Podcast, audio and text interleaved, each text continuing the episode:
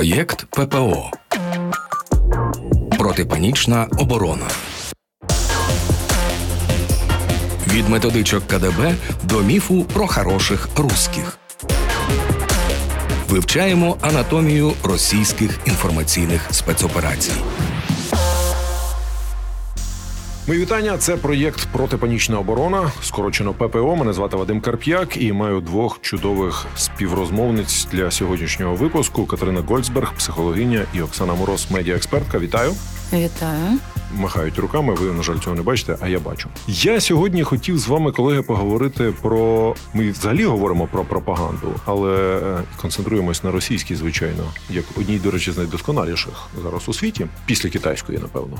Але про те, як ця російська пропаганда мілітаризує свідомість. Вона ж ставить за мету не просто там виховати дуже патріотично налаштованих росіян, навіть якщо вони етнічного походження дагестанці чи буряти. Вона ставить на мету їх зробити патріотами войовничими і бути готовими гинути, не знаючи кінцевої мети своєї патрії, тобто батьківщини, тому що кінцева мета, наприклад, вторгнення Росії в Україну досі так і не сформульована. Вона вже кілька разів Путіним оголошувалася і змінювалася. І відповідно зараз ці російські солдати, які гинуть на нашій території, вони не знають остаточно за що вони гинуть, але їхня свідомість була сформована оцією мілітаристичною культурою і пропагандою, яка я так розумію, не з'явилася за Путіна.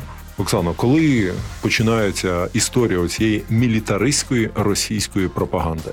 Точно ще в Російській імперії, тому що якщо ми візьмемо навіть е, історію, чи ми візьмемо історичні романи, які писали росіяни в різних стилях, то в кожному з них присутня возвеличування професії військового. Вони завжди подаються там героями. Згадай того ж самого Акуніна і його героїв. Власне, там це дуже популярні романи, які роз'яснюють і розжовують російську історію, і там завжди присутній образ військового або силовика. І вже тут можна сперечатися, чи образ Фандоріна він списаний з Путіна чи не списаний, але ось ось це возвеличування, воно постійно присутнє. І ось ця лінія, в якій з одного боку військові відіграють важливу роль в державі, і те, як це виглядає в масовій культурі, вона тягнеться століттями. Образ Фандоріна, до речі, ну це літературознавче списаний з нідерландського автора детективів нідерландського дипломата Роберта Ван Гуліка. У нього є серія детективів про суддю Ді, китайського стародавнього суддю. Це такий китайський епос, і Фандорін його фактично копіює. Тобто Акунін копіює цього. Але так, я теж погоджуюся з цією темою про те, що це Російська імперія, в якій було мілітаризовано все від залізниць до поштарів, які були там по рангах розписані, воєнних рангах, і імперія завжди була готова воювати. Катерино, а от як з психологічного боку це відбувається? Тобто, ми ніби звикли, що для людини минулого війна це була просто ще інша частина життя, невід'ємна, я б сказав, частина життя. А зараз це нормально, коли в сучасної людини в свідомості поєднується от її життя і те, що воно абсолютно мілітаризоване на території Євразії.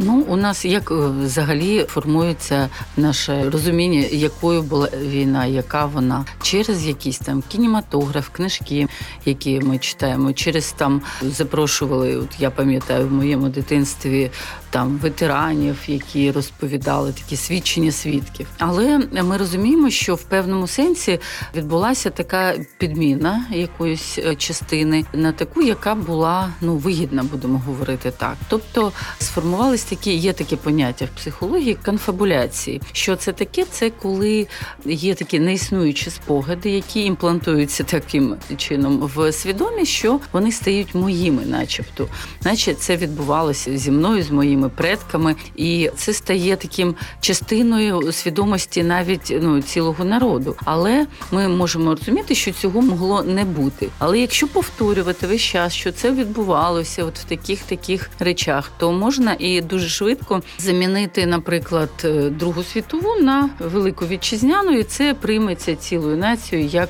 те, що відбулося. Я от тільки думав, тобто конфабуляції це називається, це, так? Це коли так. тобі взагалі це пам'ять. властиво так, властиво не дуже здоровим психічно людям, але вважається, що до конфабуляції може і здорові бути схильні через просто певні постійні нав'язування ну якоїсь якоїсь історії, яка, начебто, відбулась. Навіть якщо окремій людині розповідати, що вона в дитинстві щось робила, вона може не пам'ятати цього.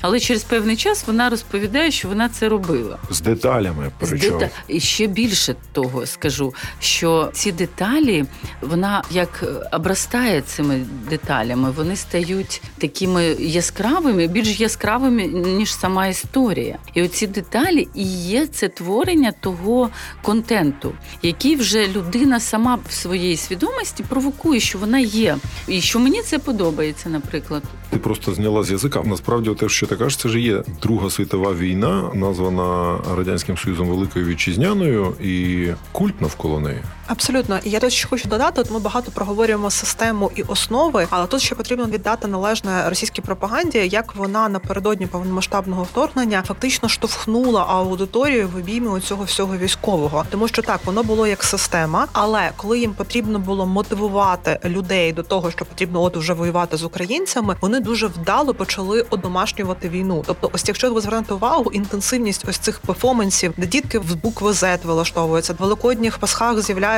буквочки Z і так далі. Вони почали з'являтися от напередодні і зараз. І власне це дозволило росіян обгорнути всюди. Тобто, це війна є всюди, і в тебе немає якогось іншого вибору, як вони це промотують для свого населення, як не бути дотичним і не бути частиною цього. І ось це одомашнення, воно так само зіграло дуже значну роль в тому, що люди почали розуміти, що ну так це є. Це це є частиною нашого життя. Ми там маємо велику місію і виконуємо. Тобто вони почали візуалізувати дуже сильно те, що у них до цього було на рівні літературному, тому що це російський такий жанр, попадєнце він у них називається альтернативної історії, коли сміливі росіяни потрапляють якимось чином в минуле і допомагають Сталінові там перемогти в Другій світовій війні чи там обдурити американців. На цьому ґрунті базується багато фільмів. Вони познімали купу фільмів е, і серіалів про Другу світову, почали одягати дітей в пілотки і культивувати навіть не просто війну, а ну війні ж потрібне обґрунтування, і вони почали культивувати боротьбу з фашизмом. От вони залишилися чи не єдиними у світі антифашистами, так? Так, абсолютно. І от вони до цього скелету почали апелювати. Тобто, це такий дуже хороший момент в пропаганді був і яскраво виражений, коли вони цей скелет побудували. Всі люди розуміли, що це є, і ось вони починають це активувати і починають до нього апелювати. І людина каже: О, так я це ж бачила, і тут, і там, і там. І це дуже швидко воно в них переросло з ось цього такого відкладеного розуміння в активну фазу. І якщо подивитися, як швидко це люди почали підхоплювати, скільки в інстаграмі, там в інших соціальних мережах в них почали з'являтися ось такого органічної підтримки букви Z і так далі. Це був достатньо хороший пушинг. Звісно, що там і докладалися їхні пропагандисти, щоб це з'являлося штучно, але саме ось ця основа вона була активована, і це непогано спрацювало тоді. Ви слухаєте Радіокультура. Проєкт ППО. Протипанічна оборона. Мені здається, тут дуже важливо наголосити, що це не за Путіна виникла. Оця історія боротьби росіян з фашизмом світовим, вона ж виникла не тільки уже при цьому диктаторському режимі. Я дуже добре пам'ятаю, як журналіст 90-ті роки, коли Балтійські країни після виходу з радянського союзу почали увіковічнювати і ставити пам'ятники і вшановувати своїх лісових братів. Це був такий рух спротиву, як наша українська повстанська армія. Так в Балтійських країнах були лісові брати, які боролися і проти радянського союзу, і проти гітлерівської Німеччини.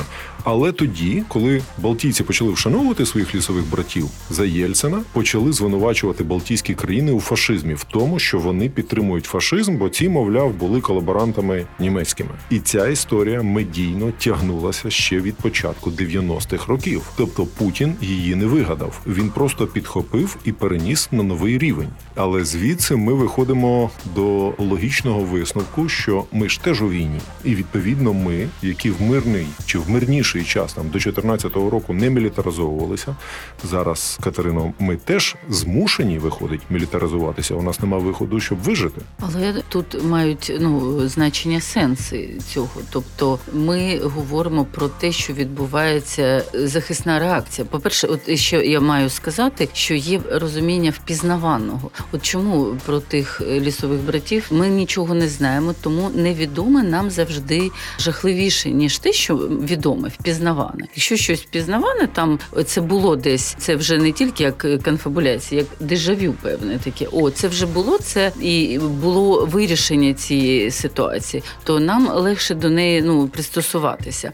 Але якщо говорити про наше, ну наше те, що відбувається з нами, у нас ну в певному сенсі теж немає іншого виходу, тому що нам треба захищатись, і нам треба не втрачати пильність певну. І мені здається, це дуже важлива частина оборони, як це відбувається в країнах, які мають сусідів, наприклад, Ізраїль, таких агресивних сусідів. Тобто, це вимушена міра, яка передбачає, вона теж трохи базується на страху. Ми вже не можемо довіряти сусідам. і Нам треба поставити певні броньовані двері, написати на них там надписи, які будуть відлякувати, і навчитися стріляти бажано. Так, а ну ти знаєш, я б тут подискутувала, чи є в нас ось ця мілітаризація в суспільстві, наскільки вона глибока, тому що так, проактивна частина, яка там задіяна і в захисті країни, і в волонтерській справі, безперечно, там є мілітаризація, але вона якраз така дієва. Ну тобто, всі пройшли так мет, всі навчилися стріляти там чи більшість і так далі. Але якщо ми подивимося на іншу частину суспільства, то там присутні достатньо такі маркетингові і не завжди коректні речі, тому що ми всі там обговорювали, чи багато хто обговорював скандали, де торгові марки і брали собі назви і з Бучою, і з Азовсталю, і так далі. І це викликало достатньо неоднозначну реакцію і у цивільних, і у військових. Тому тут питання ще ось такої ефективної мілітаризації, тому що нам не підходить модель Росії. Вона все таки на те, щоб штучно створити і штучно активувати. Нам підходить якраз модель чи Ізраїлю, чи будь-яка наша, де ми будемо це якраз в практичне щось і в популяризаторське застосовувати. Тобто, ти вважаєш оці всі випадки, коли сорти насіння називають на честь Азовсталі, а цукерки на честь привода Києва, це теж форма мілітаризації нашої, але така Своєрідна. дуже специфічна українська харчова така мілітаризація. Харчова або маркетингова, тому Гастро... що гастромілітаризація. як на мене, це навіть не про мілітаризацію, це про хайп і заробляння грошей. Тобто, ну воно десь перетинається, але сказати, що це перетинається якраз для того, щоб працювати на одну ціль, я не можу. Тому тут, напевно, треба чітко зрозуміти, як ми всі об'єдналися в допомозі збройним силам в донатах і так далі. Так само ми маємо всі коректні мобілізації е, об'єднатися, і кожен бренд, кожна людина має зрозуміти, як вона може бути. От ти зараз сидиш в бренді одного з мілітарних власне брендів, які з'явилися по одягу і так далі. От. Український Український, так і він достатньо популярний, і він якраз про ось цю ефективність, про зручність, і сам президент його популяризує. Оце от хороше, як на мене, приклад. Наприклад, сіль міць, яка була створена знову ж таки для донатів. Це дуже хороший приклад того, як бізнес плюс благодійна платформа і так далі можуть об'єднатися, щоб це створювати. Це не зовсім про мілітаризацію, але це десь дотичне. Тобто мені видається, що нам якраз потрібна ось ця стратегія правильної мілітаризації для суспільства. виживання. У мене теж є ну таке позитивне сприйняття. Наприклад, молоко, яке ми п'ємо, воно об'єднує наші різні регіони, і це приємно. Це дійсно про об'єднання. Це не тільки про маркетинг, тому що ми його все одно купуємо. Ну це це швидше об'єднання. Ми тут про мілітаризацію. Е, Здорова мілітаризація направлена на те, щоб допомогти нам вижити усім. Передбачає, що бажано сходити на курси стрільби, оволодіти бодай базовими навичками. Бажано сходити на курси такмеду і оволодіти базовими навичками, носити при собі два турнікети: два один для себе в разі поранення, не дай Боже, один для когось, і знати, що робити в кризових випадках, як мінімум, опускатися в бомбосховища, коли сигнал повітряної тривоги. Це теж здорова мілітаризація у випадку війни. Дякую, Оксана Мороз, медіаекспертка, Катерина Гольцберг, психологиня. Мене звати Вадим Карп'як. І ми разом створили оцей випуск протипанічної оборони. А далі буде ще. Від методичок КДБ до міфу про хороших русських. Вивчаємо анатомію російських інформаційних спецоперацій. Ви слухали проєкт Радіокультура. Матеріал підготовлено за підтримки Міжнародного фонду відродження у межах проєкту ППО Протипанічна оборона. Матеріал відображає позицію авторів і не обов'язково збігається з позицією Міжнародного фонду відродження.